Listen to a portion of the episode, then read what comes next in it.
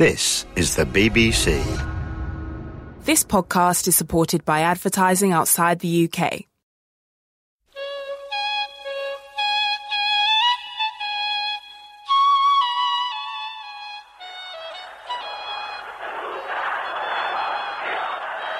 من نیز پیام انقلاب شما ملت ایران را شنیدم من دولت تعیین می‌کنم من تو دهن این دولت می‌زنم من دولت تعیین می‌کنم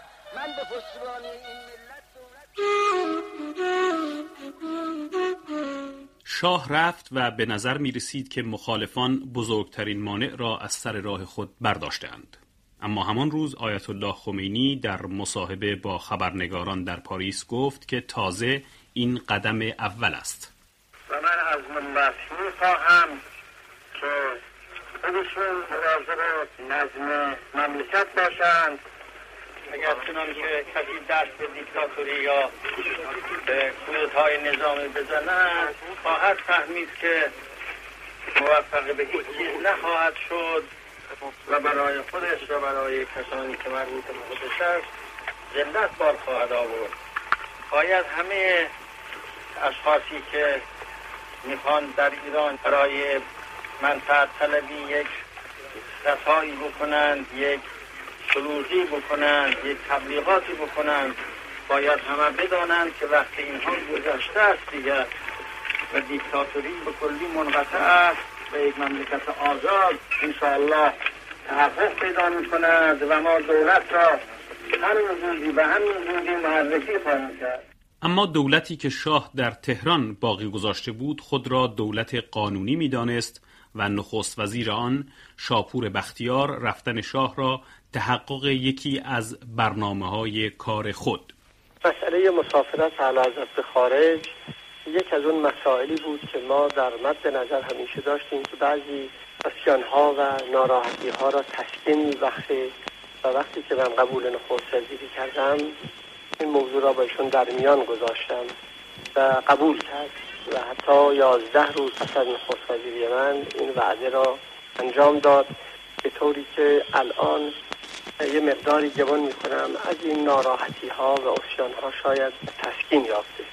از طرف دیگه نبودن ایشان در مملکت ممکن بود که تصور پیش بیاد که ارتش با دولت من یا با در مقابل مردم ایستادگی می‌کنه در صورتی که ارتش ما خیلی با انضباطتر از اینه و دستور اکید داده که در اختیار دولت قانونی باقی بمونه و مثل اینکه این کار را هم خواهد کرد. آیت الله خمینی طرح دیگری داشت و مدتها بود که عدهای از شاگردان و معتمدان خود را مثل آقایان بازرگان بهشتی باهنر رفسنجانی موسوی اردبیلی طالقانی یدالله صحابی مهدوی کنی و خامنه ای در شورایی به نام شورای انقلاب به سرپرستی آیت الله متحری گرده هم آورده بود این شورا به گفته مهندس بازرگان در داخل کشور انقلاب را سازمان می‌داد.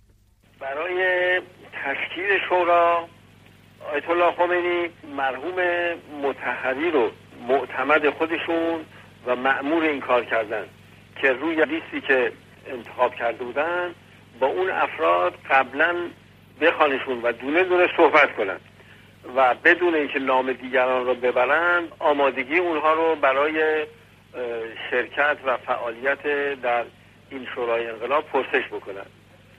مرحوم متحری این کار که کرد بعد به ایشون گزارش داد.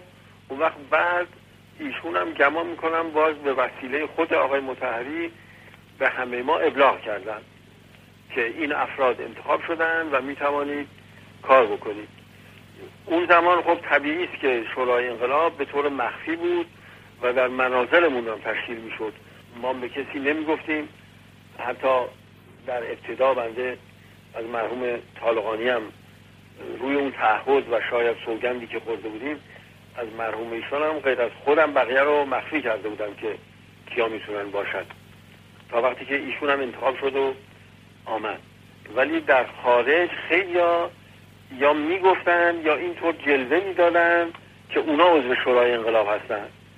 و ما تحت فشار زیادی بودیم از ناحیه خبرگزاری ها و از ناحیه مردم که اسرار این شورا رو افشا بکنیم که خب مشکل بوده قضیه این کار عدم انجامش و ایجاد گله می‌شود جلسات ما البته جنبه خصوصی و صمیمیت و خودمونی داشت ولی خب خیلی منظم تشکیل می‌شد مطالب مطرح می‌شد و ارتباط تقریبا منظم و دائم هم با پاریس داشتیم.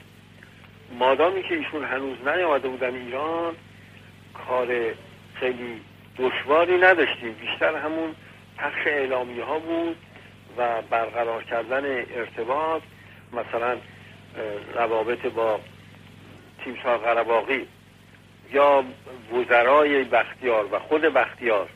اینها در شورای انقلاب مطرح می‌شد و در اونجا شور می‌شد و در اونجا تصمیم گیری می‌شد. همچنین ملاقات با سفیر امریکا یا مراجعی که از طرف سفارت شوروی یا جای دیگه به بنده کرده بودن اینا یکی از کارهای ما اون زمان همین مسائل بود. یکی از کسانی که عضویت شورا را نپذیرفت دکتر کریم سنجابی بود. سه نفر از روحانیون از طرف آقای خمینی با من تماس گرفتن. و اون سه نفر عبارت بود از بهشتی و متحری و عبدالکریم موسوی اردبیلی. این سه نفر با من تماس گرفتن و به من پیشنهاد کردن در شورای انقلاب وارد بشم و حتی رئیس شورای انقلاب بشم. چون در ذهن خودشون این بود که بازرگان رئیس دولت بشه و می‌خواستن من رئیس شورای انقلاب بشم. من به ایشون گفتم بنده عضو شورای انقلاب نخواهم شد. گفتن چرا؟ گفتم به دلیل اینکه ما الان موفق شدیم. انقلاب موفق شده. باید حکومت انقلابی درست بشه. با حکومت انقلابی باید کار انقلابی بکنه. و اگر یک شورای انقلابی باشد و یک حکومت انقلابی این دوتا مقابل همدیگر خواهند بود و همدیگر را خونسا خواهند کرد. و شورای انقلاب یه وجود بیفایده و مضر خواهد شد. و بنابراین من در چنین شورایی شرکت نمی کنم. از مهمترین وظایف شورای انقلاب انتقال قدرت از نظام سلطنتی به حکومت اسلامی بود. آیت الله بهشتی به خبرنگاران گفت که شورای انقلاب میکوشد دولتی منتخب را جانشین دولت دکتر بختیار کند.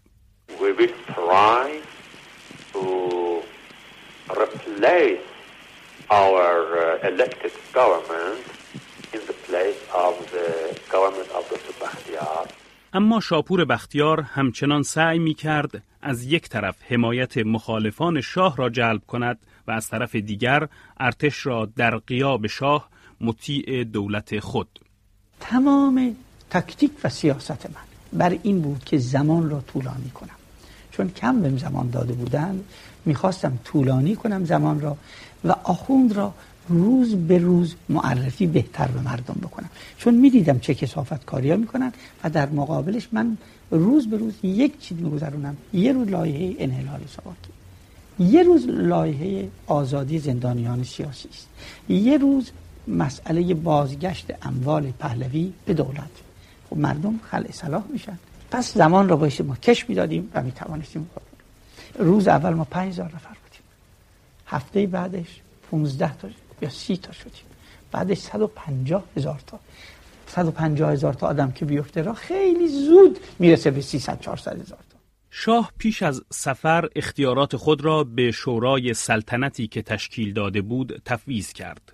اما بلافاصله پس از عزیمت او رئیس شورا سید جلال تهرانی برای ملاقات با آیت الله خمینی به پاریس رفت. اما آیت الله خمینی شرط ملاقات با او را استعفای او از شورای سلطنت قرار داد. من تماسی با شورای سلطنت نمی‌تونم داشته ایشون از من تقاضای ملاقات کرد و گفتم بهشون تذکر بدم که تا شما استعفا ندید از شورای غیر قانونی سلطنت و تا اینکه اعلام نکنید که این استعفا برای این است که قانونی نیست من با شما ملاقات نخواهم کرد. ارتش بود قرباقی که خود عضو شورای سلطنت بود می‌گوید خبر استعفای سید جلال تهرانی را در اولین جلسه شورای سلطنت از دکتر بختیار شنید. جلسه اول شورای سلطنت تشکیل شد و ایشون گفت که بله آقای تهرانی رفته است به اونجا مشغول ملاقات با خمینی و خمینی ازش خواسته که استعفا بدهد و من گفتم موافقت کردم که استعفا بده و همونقدر بره ببینه قضیه حل خواهد شد درست خواهد شد. حتی علی امینی که طرفدار مصالحه با مخالفان بود می‌گوید که استعفای سید جلال تهرانی را نپسندیده بود. واقعا سید جلال وقتی که آمد به پاریس خمینی پاریس بود. منم پاریس بودم. خودم سید جلال آمده و رفته و تو اتومبیل تو تلویزیون می‌دیدیم. بعد بهش تلفن کردم که آتورت برای خمینی؟ اولا استعفا چه دادی؟ اگه مطلب مهمی می‌گفتی اون گوش می‌کرد قبول. خب رفتیم تو چی گفتی؟ گفت رئیس نفهمیدم چی گفتم؟ باور شما بکنید من از اون روز هر چی آمدن تلفنم نمی‌کنم. مرد حسابی با اون قد دراز با اون سابقه و این ترتیبات شاه میفرستی که اینه بیارید. خب تو می استعفا چی می‌کنی؟ که چی بگیری از خمینی؟ ای به کار ایرانی همینه. شما حساب بکنید بعد وقت اردلان. اونجا موند آخر عمری گرفتار شد.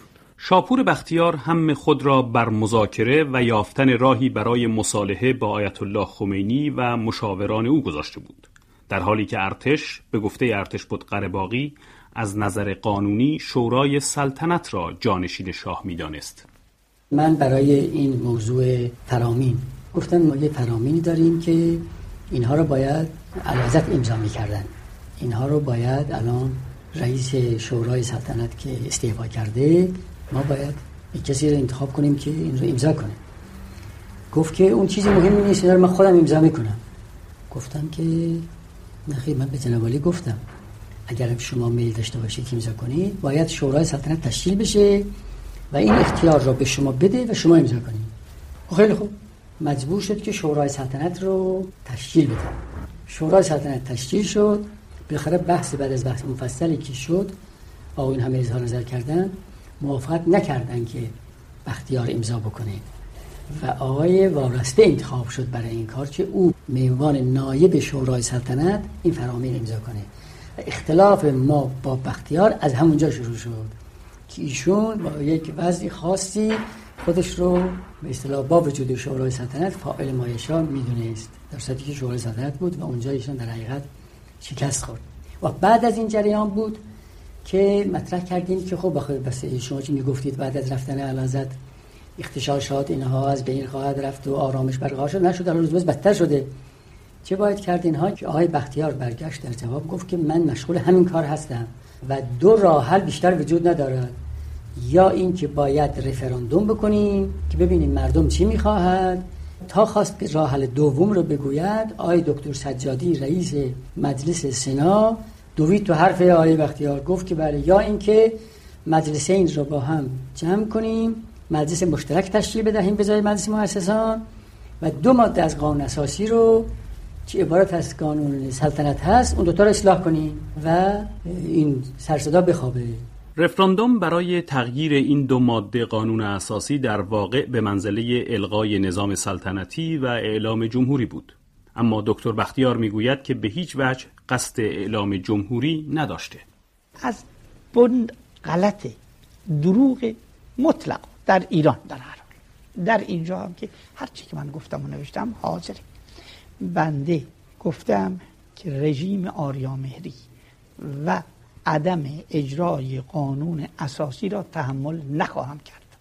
و اگر بنا باشه که باز ما بیفتیم به یه دیکتاتوری حالا یه سرهنگی باشه یا آخوندی باشه یا آقای مهندس ایکسی باشه برای من عرصبی است.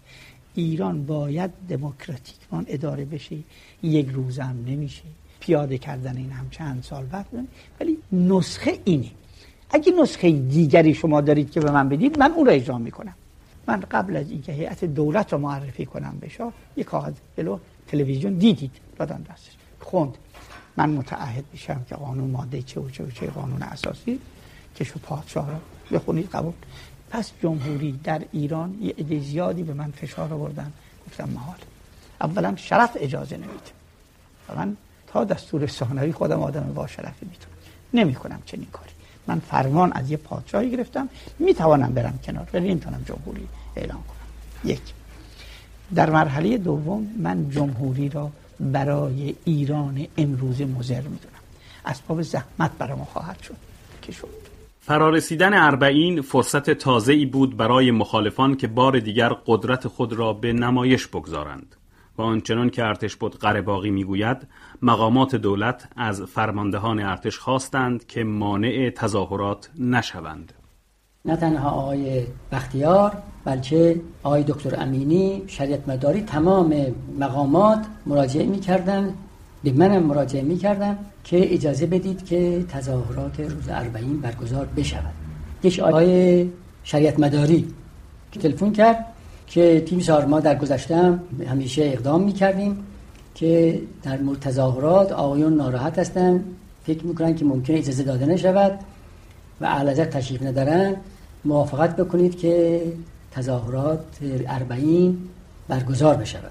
من به ایشون و به اونها اینطور جواب دادم که این مسئله مسئله مربوط به امور فرمانداری نظامی است و این تحت نظر فرماندار نظامی و نخست وزیره اگر چنانچه برای این مسئله شورای امنیت تشکیل بشه نظرات آقایون رو در نظر خواهیم گرفت. تصادفا برای شورای امنیت دعوت کردن رفتیم. آقای بختیار گفت که بله الان موقعی نیست که ما بتوانیم جلوی تظاهرات مردم را آزاد مردم را بگیریم. خاص این که اینها خودشون متحد شدن که نظم و ترتیب رو برقرار خواهند کرد و این است که اجازه داده می شود و فلان. گفتیم که بله من گفتم بس آقایان به منم مراجعه کردند و گفتن خب تظاهرات برگزار بشه تظاهرات برگزار شد و همچنان که همه رسانه ها خبر دادند جمعیت عظیمی بار دیگر به راه پیمایی پرداخت امروز میلیون ها نفر از مردم ایران در شهرها و شهرستانها و دهات در سراسر ایران با دادن شعار پشتیبانی خود را از آیت الله خمینی ابراز داشتند و تقاضای یک جمهوری اسلامی می نمودند. بزرگترین تظاهرات در تهران رخ داد و گفته می شود که در آن بیش از یک میلیون نفر شرکت جسته بودند. سربازان از مردم کناره گرفته بودند. تنها گاهگاهی هلیکوپترهای نظامی بر فراز جمعیت پرواز می نمودند. عکس های آیت الله خمینی در سراسر تهران به چشم می‌خورد. در شعارهایی که مردم در دست داشتند به شاه ایران گفته می‌شد که به ایران باز نگردد.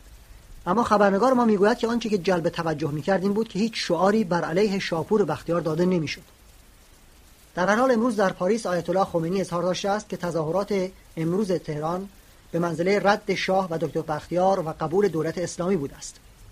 در تهران دکتر شاپور بختیار نخست وزیر جدید ایران در مصاحبه‌ای با خبرنگاران خارجی پیش بینی کرده است که اگر آیت الله خمینی موفق به سرنگون کردن دولت او شود ارتش اقدام به یک کودتا خواهد نمود. دکتر بختیار افزود من از پشتیبانی نه دهم آیت الله های ایران برخوردارم اما این عده جرأت اظهار پشتیبانی را ندارند. ارشدترین روحانی در ایران آن روز آیت الله شریعت مداری بود که می‌گفتند در مورد دولت بختیار سکوت کرده و سکوتش را به حساب تأیید میگذاشتند. اما بعد از تظاهرات اربعین او هم مخالفت خود را ابراز داشت. از طرف ما هیچ وقت سکوتی نبوده و به وسیله های مختلف مصاحبه ها و اعلامیه ها نارضایتی خود را ابراز داشته ایم سالیان سکوت در هیچ منطقی دلیل رضایت نیست و ما هیچ نوع تأییدی از حکومت ایشون نداریم. برای اینکه صحبت اشخاص و دولت ها در میان نیست بلکه صحبت در کل نظام و اصل رژیم است. و علاوه هیچ نوع اطمینانی به آخر کار ما نداریم. شاپور بختیار تصور می کرد که جبهه ملی بالاخره به کمکش خواهد آمد و از او پشتیبانی خواهد کرد چون مخالفت رهبران جبهه ملی را ناشی از رقابت‌های شخصی می‌دانست. این آقایون همه یا با من همکاری می‌کنن یا دلشون می‌خواد همکاری بکنن. این مسئله مسئله دکترین نیست مسئله شخص مسئله رقابت مسئله این خودخواهی های داخلی است. و الا شما اساسنامه شما تمام اون چرا که جبهه ملی نوشته که خود من در رأس اونها پیش قدم بودم همیشه ببینید ذره ای با برنامه من که به دولت به مجلس داده شد تفاوت نداره این مسئله مسئله شخصی مسئله جبهه ملی نیست. اما رهبر جبهه ملی دکتر کریم سنجابی کار دولت بختیار را تمام می‌دید و صحبت از انتقال قدرت به دولت انقلاب می کرد.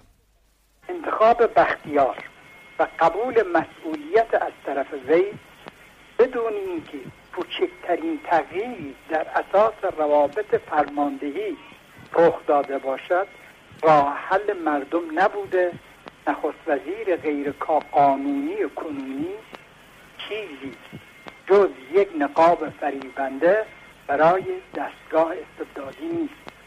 بختیار باید کنار برود و جای خود را به دولتی بدهد که مورد اعتماد مردم و مراجع دینی آنها باشد.